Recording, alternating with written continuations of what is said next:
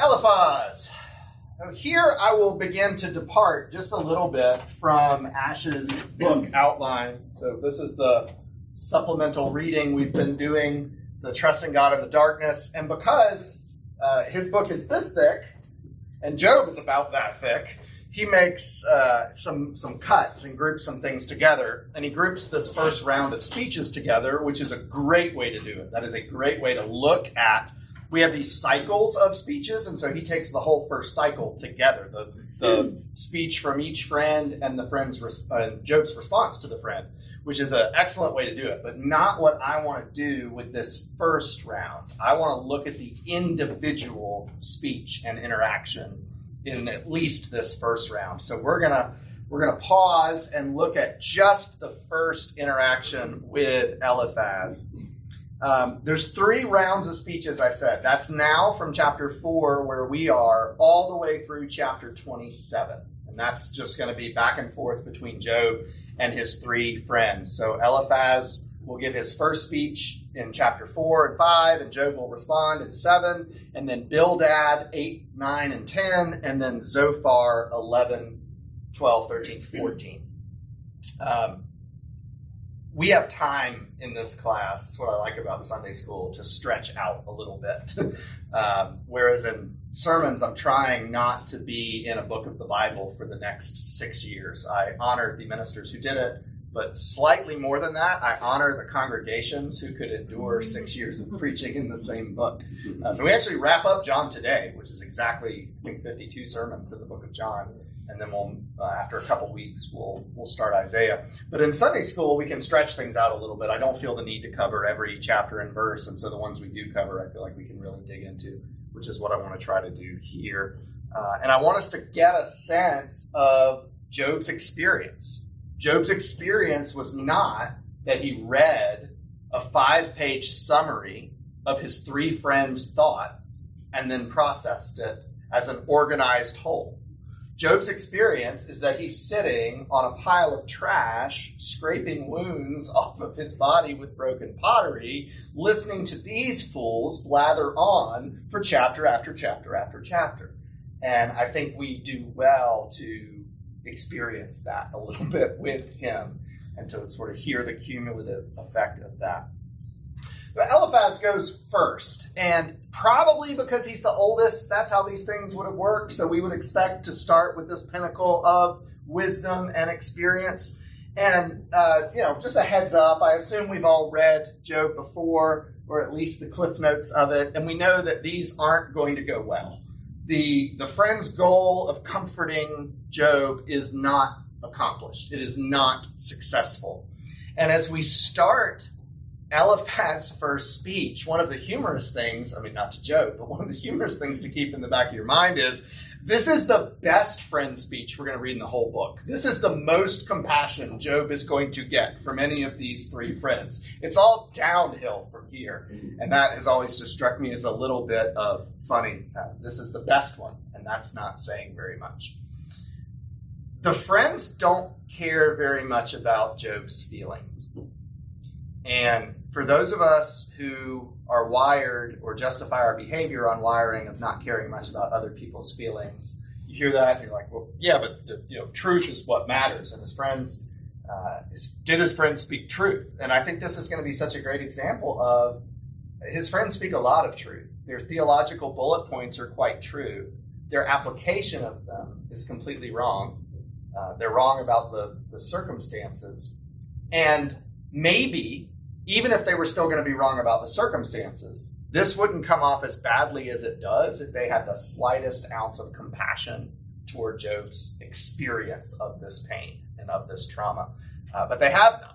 And so it's a double win, because feelings matter. That's what we've talked about for the last several weeks, that if you're going to comfort someone, their feelings matter. And you getting into their world enough not to feel the pain as they feel it, but to understand what they feel. You're trying to move them from where they are to a better place, and you cannot move them if you don't know where they are. And so we begin there. That doesn't mean that their feelings are deferred to, because this is would hurt your feelings if I said it, I'm not going to say it. That doesn't mean that. It means their feelings are taken into account.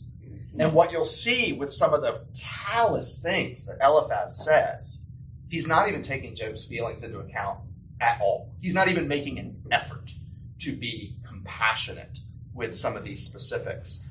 And then second, I said it was a double whammy. First was the feelings have to be cared about. And the second is truth. When truth is not related to the situation at hand, it's not very comforting. Something can be true and irrelevant. And what these speeches are going to major in is irrelevant truth. And the person spouting irrelevant truth wants credit for speaking truth. And if Job reacts really poorly to his friend's speeches, which he will, then his friends will get defensive and say, we're just giving you the truth. You don't like the truth. It's a hard truth. You needed to hear, right? But that's not the point. The point is it's an irrelevant truth. It has little to nothing to do with Job's situation or with what he needs from here. And what that says, or what that reveals to me, is that you aren't listening. When the truth you offer someone is not a hard truth, but an irrelevant truth, you aren't listening. You didn't do the work to figure out where they are and what's happening here. Or you did that thing many of us do where we go into a situation already pretending we understand it and we have the answer before we ask any questions, before we get any details. It never occurs to us that we might get to a point in this interaction where the most truthful thing we could say is, I don't know. Some of us go into comforting, and the phrase, I don't know, is completely gone from our vocabulary. We act as though it could not possibly be said. And there are certainly occasions where one of the most comforting things you can say to somebody is, to a specific question, is, I don't know. There are lots of things I do know that can help and bring me comfort. But this thing you're looking for, I don't know. I don't know the answer to that. So his friends either aren't listening or don't have anything valuable to say, or both. And so we're gonna deal with a lot of challenge here. So let's start with Eliphaz. Let's summarize his speech first, and we'll break it up into parts, and we'll look at some different things that are happening. Who's got 4:1-7? Yeah. Then Eliphaz the Temanite answered and said, "If one ventures a word with you, will you be impatient? Yet who can keep from speaking? Behold, you have instructed many, and you have strengthened the weak hands. Your words have upheld him who was stumbling, and you have made him firm the feeble knees. You have made firm the feeble knees, but now it has come to you, and you are impatient. It touches you, and you are dismayed. Is not your fear of God, your confidence in the integrity of your ways, your hope? Remember who that was innocent ever perished, or where were the upright cut off?" Good work. We're good readers, right? Thank you. I mean, you have to chuckle, right, when he says, who can keep from speaking? This is the friend who sat in silence for 7 days until Job unloads in Job chapter 3, this visceral expression of the heart. And he says, who seeing you in this condition could remain silent for 7 days like me and the other two numbskulls just did?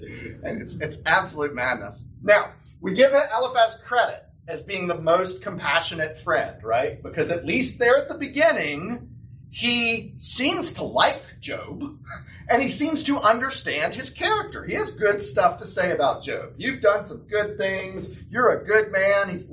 God has said he's a good man. The narrator said he's a good man. Now we got Eliphaz saying, yeah, that's been your past. But Eliphaz's approach is going to be dictated by his theology. No surprise there. We do what we believe. The easiest way I can figure out what somebody believes is not what they say, it's what they do. We do what we believe. So Eliphaz is going to do what he believes, and he tells you what he believes there in verse 7. Karen, would you read verse 7 again? Here goes. Remember, who was innocent ever perished, or where were the upright cut off? So that's his baseline theology that he's bringing into this situation. Because Job is suffering, he is not as innocent as he claims. That's just not how the world works. The innocent are not cut off. They do not perish. That's not how God's world works, Job. So because you are suffering, there's something else going on here. And nowhere in this entire speech does Eliphaz consider for a moment that he could be wrong. The idea never even occurs to him that he could be wrong in his analysis of this situation. And he gives, in the next part of this speech, two reasons why that's the case. We see why it never crosses his mind that he could be wrong. Who's got 12 through 17? Oh, okay. Now word was brought to me stealthily. Loud, please. And my ear received the whisper of it. Amid thoughts from visions of the night, when deep sleep falls on men, dread came upon me and trembling, which made all my bones shake. A spirit glided past my face. It stood still, but I could not discern its appearance. A form was before my eyes. There was silence. Then I heard a voice. Can mortal man be in the right before God? Can a man be pure before his maker?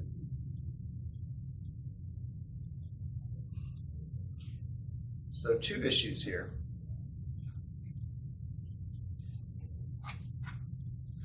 First is this private revelation from God. Verse 17, God told him. God came to him and gave him this secret knowledge. And then the sort of proof that the things God tells Eliphaz are true are that, look at verse 17. Isn't that true?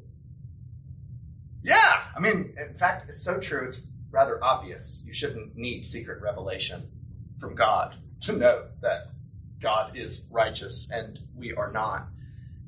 But there's a real problem here, just even with this situation, which is that Job never made that claim. Eliphaz says that God revealed to him in this private vision that no man is more righteous than God. What's the relevance? Did Job ever claim that he was more righteous than God? No. Eliphaz acts as though Job is whining about a little bit of discipline for his personal sin. That's not what's happening here on several levels. The first of which that should be obvious to Eliphaz is this is not a little bit of discipline.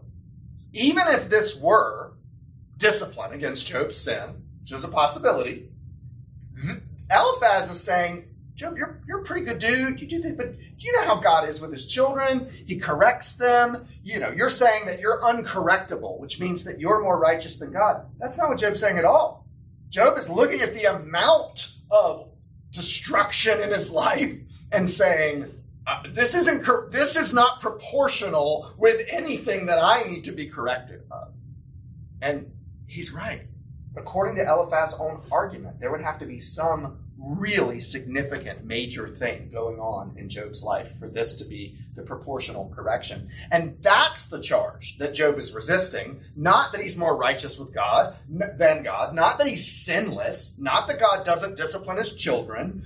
All the stuff Eliphaz is arguing is not what Job is talking about. What Job is talking about is this. I didn't do anything to deserve this specifically. And Eliphaz won't hear it. And part of the reason Eliphaz won't hear it gets back to this issue of private revelation, which really takes counter arguments off the table. We've experienced this. Perhaps we've done this ourselves. When somebody says, God told me to, or I just really feel like God has led me to, or the really soft, subtle form of it is, I really prayed about this decision, which is both factually true, I hope, and can be a pretty powerful defense mechanism against having to discuss with somebody whether or not it's a good decision. Because you're telling them, look, I prayed it. Did you pray about this as much as I did? Well, I prayed about it, and I got a sense of peace about it. Therefore. And again, I'm not saying don't pray about it. You should pray about it. I'm not saying the Spirit cannot give you a sense of peace about your decisions. But when you tell someone that the reason they can't ask probing questions or disagree with your decision is that you prayed about it and you have a sense of peace, you're claiming this private revelation. That God has revealed something to you that he hasn't revealed to anyone else. Something to you that is it is impossible for that to be wrong. And so it's unassailable. You can't even talk about it. One of the commentaries I read in Job makes the point that the problem with this is if our conscience is bound to a decision because of prayer or a sense of peace or all these things that the Spirit can use, that's good. That's how we should make decisions. But what we're doing when we say this is we're binding other people to our decision. They too, if they believe in God, must agree with what I'm deciding. Ooh, that's categorically different. Eliphaz theology here can't be questioned because God gave him this script. Except God didn't give him the script. It's not that the script is untrue. Again, it's that the script is irrelevant. The only thing that we should be immovable on, the only thing we can ever take this attitude about, are the things which are clearly, directly revealed by Scripture. And even then, we have to have some humility toward, is this the right application of it? Is this the right situation where that truth is supposed to be applied? Who's got Isaiah 8:20? Is it Kate? To the teaching and to the testimony, that they will not speak according to this word, it is because they have no dawn. This is one of the goofiest things that happens in my own brain, but whenever my children ask a question at home, and I know that the answer is clearly revealed in Scripture, I imagine myself as Isaiah chapter 8 saying, to the testimonies! Let's go to the testimonies and find the answer, right? When you have no light of dawn, you don't have the Scripture or the guidance of God's Word, you can't see clearly. But that specific question that you asked, God gave us clear light on that. He gave us clear revelation. So let's go to it and let's read it and understand it and do what he said. Derek Thomas says, every experience must pass the scrutiny of the Word of God. Everything that we want to claim God's favor on or God's will toward, you better have the Scriptures that clearly say it. Otherwise, you're allowed to say, I believe this is wisdom. I believe that this is consistent with the will of God. You can use a lot of language that says, I'm trying to make a godly decision, and I'm praying, and I'm seeking wise counsel. And all of that is exactly how we should make decisions. But when you say, God said, he better have said. And the only place you'll find that is to the teachings, to the testimonies. Go to the Word of God itself. And Eliphaz doesn't do that. The second reason Eliphaz thinks that his advice is beyond reproach is that his theology is beyond reproach, that his theological system is perfect. And so he explains very patiently with stubborn old Job that Job has forgotten that he is a sinful creature. And both of those words are important. He unpacks each of them theologically in those verses that we just read, that if Job will submit himself to being both a creature, not God himself, not the creator, but the creature, and sinful, imperfect, filled with sin and disobedience, then he'll get it. He'll have all of this figured out. So he gives a little lecture on God's transcendence. Who's got 18 through 21? Even in his servants he puts no trust, and his angels as he charges with error. How much more those who dwell in houses of clay, whose foundation is in the dust, who are crushed like the moth, between morning and evening they are beaten to pieces, they perish forever without anyone regarding it. It is not tent cord plucked up within them. Do they not die, and that without wisdom? Hey Job, know your role. You're a creature. You'll never be able to understand God's works. I mean, in the scheme of things, you're a piece of clay. You're a moth. You're going to die. You don't ask these questions of God. Know your place, Job.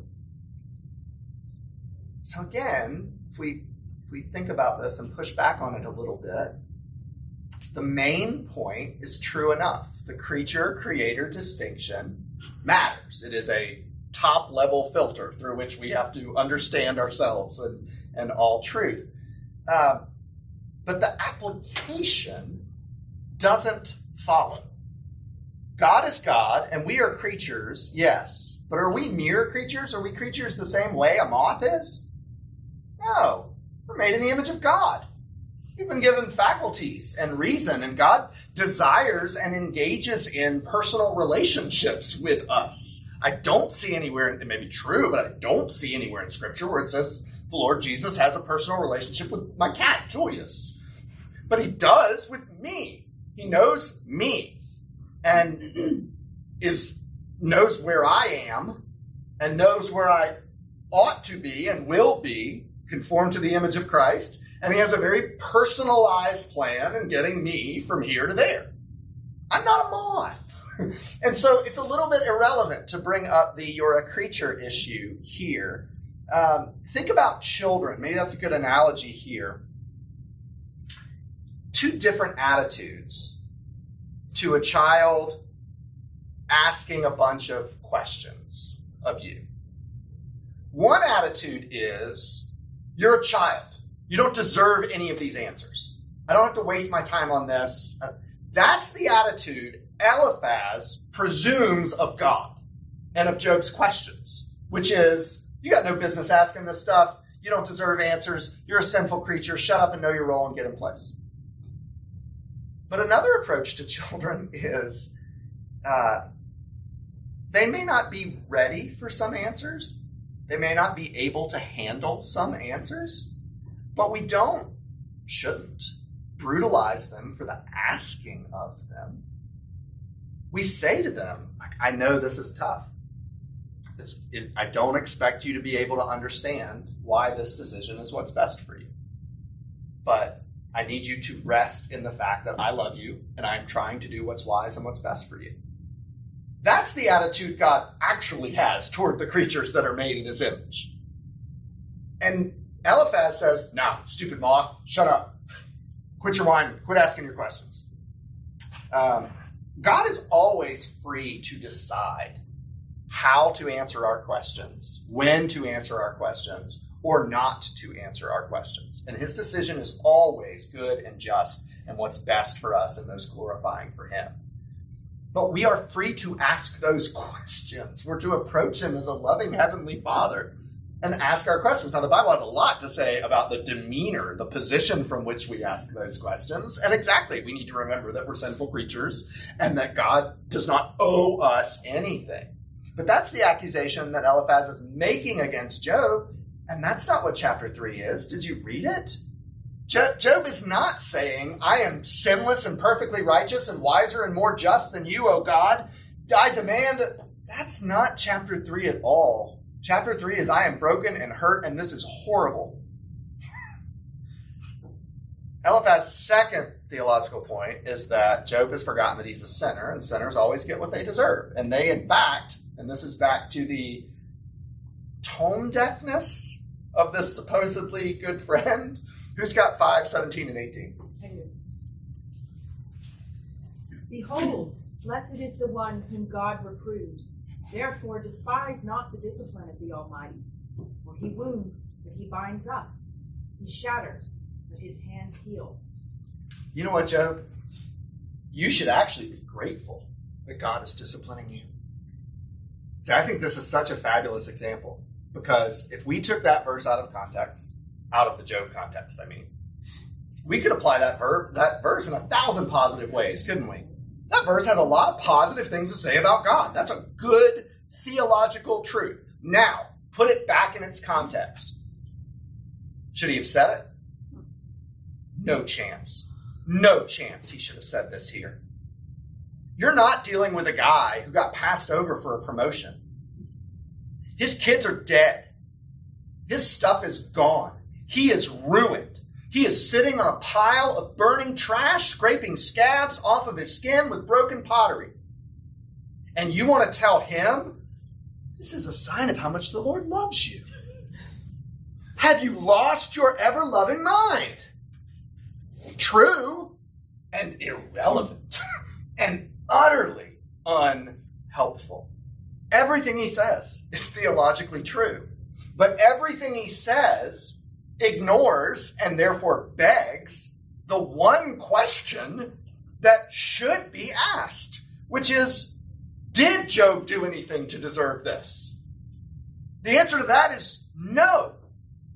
But Eliphaz brings in this absolute conviction that the answer to that is yes, and we're not even going to evaluate that question. We're not even going to allow any other possibility. And so everything he said is going to be based on the absolute knowledge that this is what Job deserves. And then you end up saying insane things to your friend, like, you should actually be grateful this is happening to you. Is it because he was going to be ground into dust and forgotten, and now he has a sword in his mouth, but is forgiven? Look at the bright side. Right?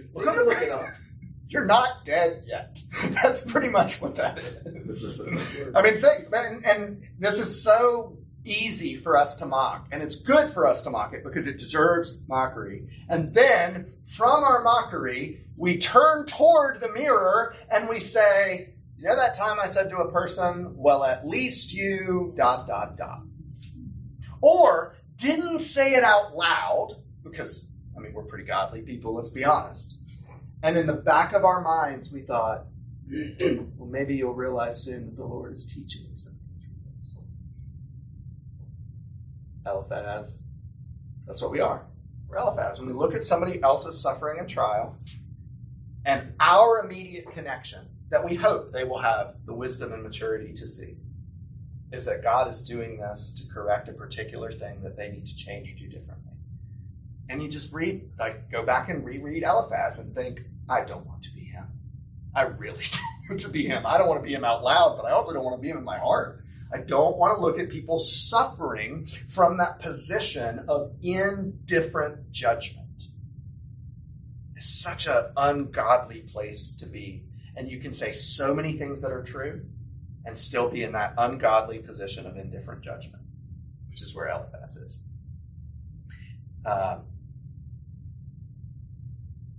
least God loves you enough to chastise you. What comfort that ought to be. He tells Job in verse 27, the sooner he applies this wisdom to his life, the sooner all the suffering will be over. If you just learn your lesson, things would get better. Wow. You only say that if you believe God told you and if you're nuts. If you're nuts, if you think you know the future like that. Remember in John, this same point that Eliphaz is missing. See, Eliphaz didn't read the Gospel of John well enough. Jesus has this exact discussion in John. Do you remember the context? They're in Jerusalem. And his disciples see something, and they ask Jesus about it. The man born blind. Who sinned? Why is this guy blind? Did he sin or did his parents sin? And what do the disciples think? Those are the only two options. That this sin, this suffering, is because of sin in the past. And this is a profound lesson of the book of Job that Jesus reiterates in that story. Jesus says your evaluation of suffering only looks backwards. What caused this? The purpose for this must have come before. And Jesus tells them what with the man born blind? No. The purpose in this man's suffering looked forward so that I would be glorified when I healed him. I get chills just thinking about that. At the suffering that we experience, some of which is discipline and chastisement from sin in the past. Absolutely. But there's this other category. Jesus himself tells us, and Job demonstrates it, that is suffering that looks forward to the way God will be glorified in some way through it, by healing from it, by relief from it, by the impact that it has on people around you. Eliphaz can't imagine, maybe in God's economy, what was supposed to happen. This is all really imprecise theological language. Nobody should put this on the internet. But imagine a world where the point of Job's suffering was to convert Eliphaz to true faith, where Eliphaz was supposed to come see this and see Job's brokenness and see Job's faith and perseverance in the brokenness. And Eliphaz drops away this theological pretense and this arrogance and says, my Lord and my God, and falls down in faith. And then you'd say, why did Job suffer? Look at how the Lord used it in Eliphaz's life. That'd be a pretty easy story. It's not this story, but it's a pretty easy to imagine story. And we got the man born blind. And so we see all this other suffering. And just because we don't get to see the forward-looking, God-glorifying benefit of it, we forget that that very well could be the purpose of it in the first place. And Eliphaz had absolutely no category for this. Would Job, would he have chosen correctly? I guess. Unclear. So if we do this, we will help Eliphaz. Thankfully, God doesn't give us the choice. No, we would not. I'm not convinced that we love others quite enough. Like Eliphaz, but not that. So before we move on to Job's response, let's talk about Eliphaz a bit, because we haven't piled on quite enough. So let's evaluate his performance as friend and comforter. We'll give him credit. So let's do the positive side of the ledger for just a moment. In his favor is that Eliphaz said some nice things about Job.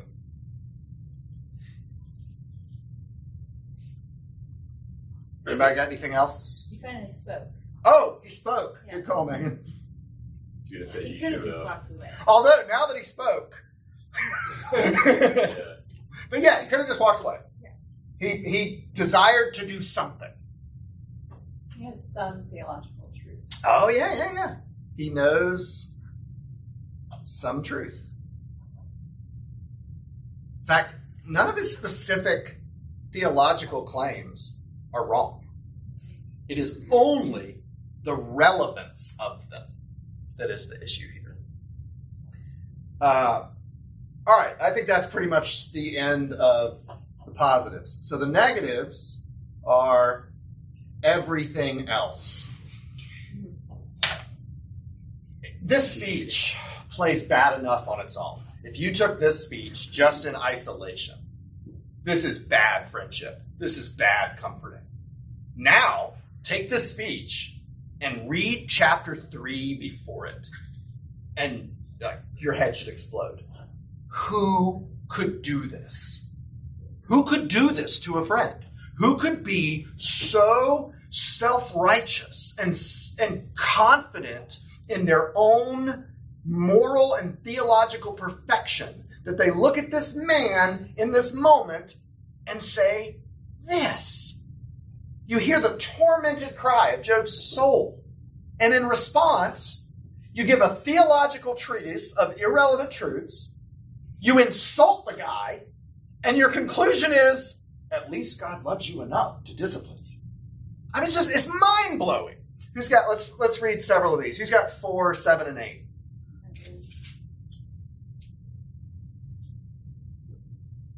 Remember, who was innocent ever perished?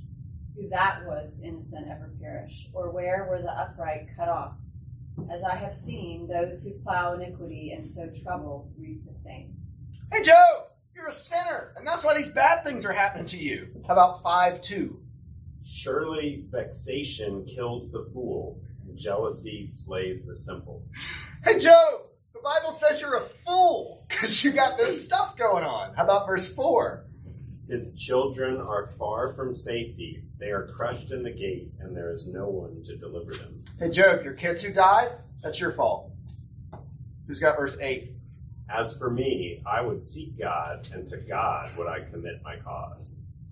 That's a good one. Job, if I were you, I would turn back to God, and then you'll stop killing your children and being such a fool filled with sin. Have these guys been waiting? you do wonder, like, friends like these, right? Now we're on top. He never for a moment believes Job's side of the story. And this is an important point for Christian counseling, and I don't just mean that in a clinical counseling context. I mean for all of you in the counseling that you do with brothers and sisters in Christ, listening to their grief or anxiety or challenges and trying to respond in a godly way with comfort and wisdom. This is a very important point that some of you are not going to like at all. Love. What does the Bible say The Bible says a lot of things about love. So when I say, what does the Bible say about love? You have no idea what I'm looking for. But here's what I'm looking for, what the Bible says about love that some of us really, really don't like. What does love believe? All things. Love believes all things. And here's the application of this in Christian counseling, is that when you are talking with someone about their sorrow, their anxiety, and their situation, you start with believing them. Until you have facts that show they are mistaken or being deceptive, you believe them. Why? Because love believes all things. It doesn't mean that you take some sort of radical action on the basis as if they couldn't possibly be wrong. People have all sorts of reasons to not do what I just said you have to do. All sorts of hypotheticals and extremes where people say, that's why I don't have to believe all things. And I'm telling you, you're wrong. Because Scripture says you have to believe all things. And Eliphaz, sitting there with his friend, it's not like Eliphaz needed to go to the temple and defend Job's honors against others just based on Job's account. Eliphaz was talking to Job. How does Eliphaz interact with Job? How does he give Job comfort and wisdom? He starts by believing all things until he has the facts to show that he can't. Thoughts about that? That's hard, isn't it? Are the facts just how he looks? No, bad luck. The facts, you know, if you found out later that Job had a hidden family and some extra kids on the side. Yeah. And again, that's why I'm saying, like, what we want to run to is somebody comes and makes an accusation that they've been victimized in some way. And there are lots of responses that you can take to that accusation. One of them is, I'm going to go to the police and file charges against so-and-so. And because, well, I would want to be really sure before I did that. Okay, great. Now set that entirely aside and now have the conversation one-on-one with the person who believes and feels as though they were victimized. Why do you start from a Missourian position of, I'll believe it when you show me, when you prove me, rather than starting from a position of love for your brother or sister, which says it believes all things? And the answer is, we're skeptical jerks because we stand in judgment over other people with our theological accuracy and believe that we will display to them exactly what they need displayed to them, no matter what God says they need displayed to them, which is love that believes all things. Derek Thomas says that Eliphaz's theology is correct. The error lies in the use he made of it. He failed to uncover Job's real problem and therefore could not help him with it. Why did he fail to uncover Job's real problem? He didn't believe Job. He didn't believe Job. Job said, I didn't do anything to deserve this. And Eliphaz said, sure you did. That is not good. And I do it dozens of times a day. I get to make the quick analysis of whether something is worth believing.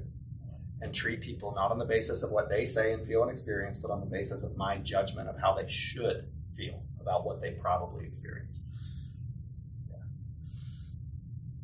Yeah. Along with that, as I said, Eliphaz doesn't believe suffering can be forward-looking, that it can be for the glory of God and thus a blessing to someone else. So we do give high marks to Eliphaz for the fact that he spoke, for the fact that he said some nice things about Job, and in principle, for acknowledging that suffering can be caused by sin. I mean, that is a hard truth that people sometimes need to be confronted with, that our continual running away from God might be the reason we feel far from God, that our rebellion against God and the way He organized the universe might be why we're getting all of these crummy results that we wish were different. There are lots of truths there that Eliphaz has that are hard truths to present to a friend, and they're true. They have their place. Sympathy doesn't ignore sin. Nothing about being sympathetic requires us to ignore sin or pretend sin isn't sin. But Eliphaz gets 0 marks for listening. And if you don't listen, you can't comfort. And if you've already judged the situation beforehand without listening, you're not going to be able to comfort well, be able to comfort in truth. Questions about that, and then we'll we'll go to Job's response, which is pretty Joby. All right. So scholars point out that much of what we see in Job, in terms of Job the person, are the stages of grief that we're familiar with. The sort of the silence of chapter 2, the agony, sadness of chapter 3, and now you'll get the anger. He's mad. His comforter really let him down. His oldest and wisest friend really failed him. Who's got 6:2-10? Oh, that my vexation were weighed and all my calamity laid in the balances. For then it would be heavier than the sand of the sea. Therefore my words have been rash. For the arrows of the Almighty are in me. My spirit drinks their poison. The terrors of God are arrayed against me. Does the wild donkey bray when he has grass, or the ox low over his fodder? Can that which is tasteless be eaten without salt? Or is there any taste in the juice of the mallow? My appetite refuses to touch them. They are as food that is loathsome to me. Oh, that I might have my request, and that God would fulfill my hope, that it would please God to crush me, that he would let loose his hand and cut me off. This would be my comfort. I would even exult in pain unsparing, for I have not denied the words of the Holy One. So Job does a good job here of obeying the clear and easy to follow proverb of do not answer a fool according to his folly. And so if you look carefully at what Job says, how much does he interact with Eliphaz's specific speech and accusations? About none. He just doesn't answer the fool according to his folly. He expresses his grief and his anger that he's got terrible friends.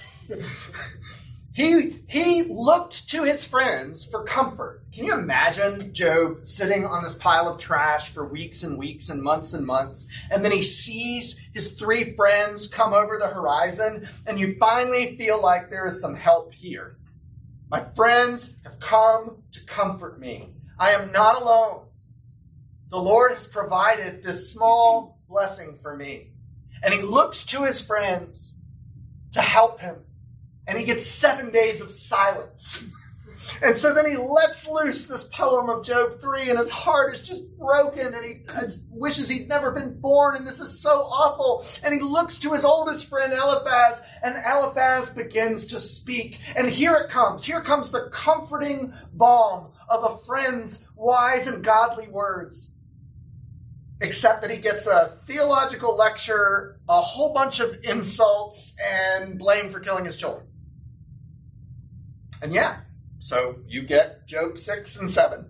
You get an unhappy Job responding to his children. He doesn't hardly respond to Eliphaz at all. He wishes for death. And what's interesting here is before he wished for death because of his suffering, because of the purposelessness of his life. Did you notice why he wished for death here? It's so that he won't blaspheme God. Listening to Eliphaz's lecture puts him at great risk of finally cursing God and dying. It's not all the suffering that has the best chance of making Job curse God. It's listening to that nonsense from Eliphaz that puts him at risk. He'd be mad if he knew I told you this story, but I don't care. He deserves the honor. The professor that I worked for so much in seminary, Doug Kelly, we would have prayer times together in his office and conversations about life and ministry and things. And one of the things that he said consistently that always stuck in my mind, we were talking about some of the older theologians and how a lot of them tend to go crazy. Like, I think you spend too much time trying to approach the mind of God and it breaks your brain eventually. And his genuine prayer, said completely straight-faced, was that the Lord would not allow him to live long enough to blaspheme God or harm his church. And that's what Job is in the mind here, is Job is so faithful to God that his concern in this moment is, Lord, if you don't kill me, there's a chance I'm going to say something we both regret.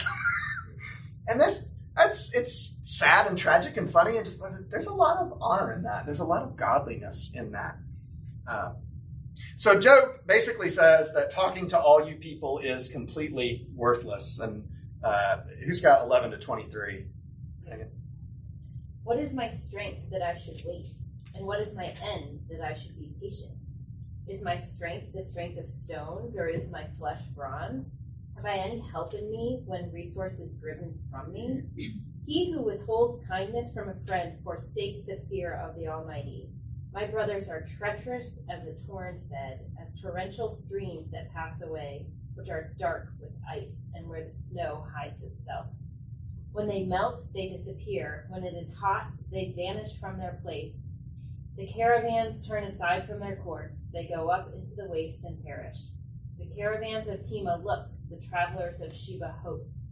They are ashamed because they were confident. They come there and are disappointed. For you have now become nothing. You see my calamity and are afraid. Have I said, make me a gift? Or from your wealth offer a bribe for me? Or deliver me from the adversary's hand? Or redeem me from the hand of the ruthless? So Eliphaz basically told Job, look, you're dealing with some minor discipline, so just be patient with the discipline and repent of the sin and things will get better. And Job begins there with, I don't have any strength left. I got nothing left. And he certainly didn't get any renewed strength from the words of his friend, did he? So that didn't really help.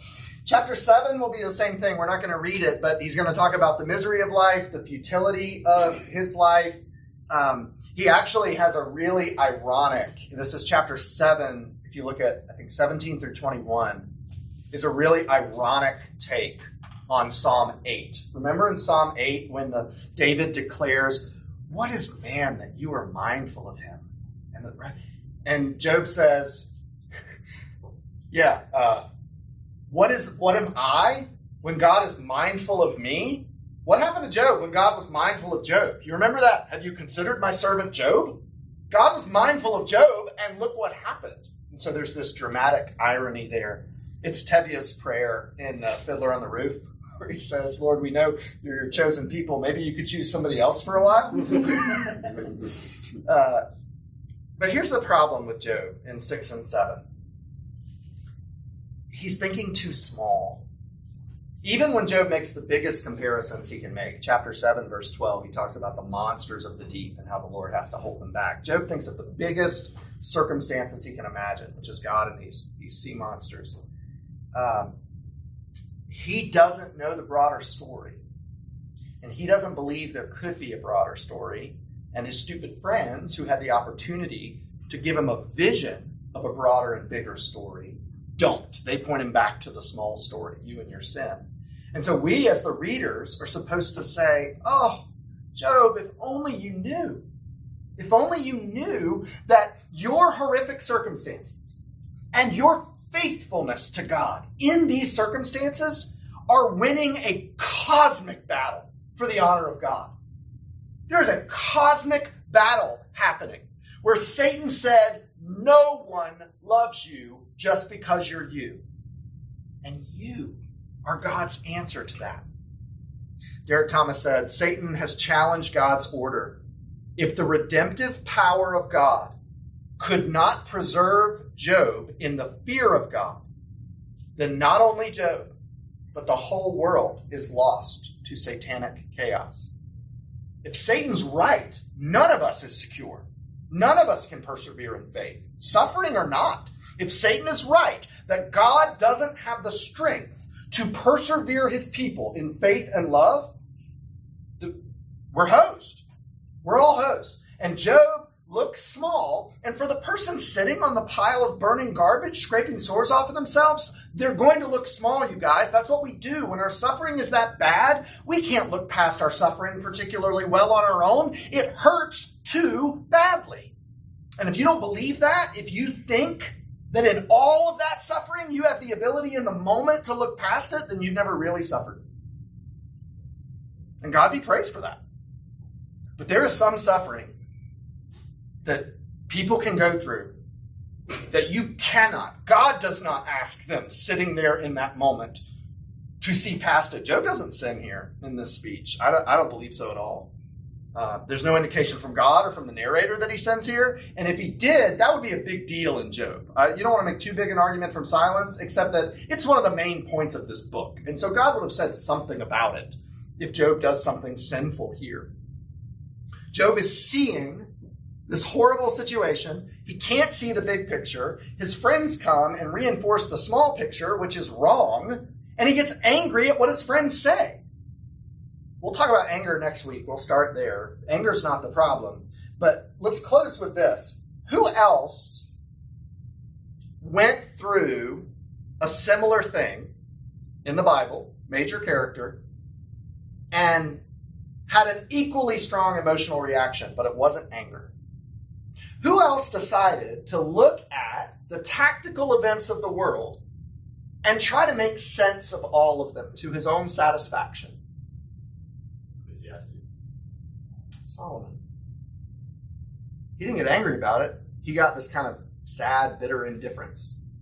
Vanity of vanities. All is vanity. But it was the same thing, right? He said, I see the righteous man, and he dies. And I see the sinful man, and he dies. And here's what I conclude from that. Nothing. Yeah. And godly friends were supposed to come to Job and offer comfort through godly wisdom. And they offered irrelevant truth, which does nothing. In fact, it's counterproductive.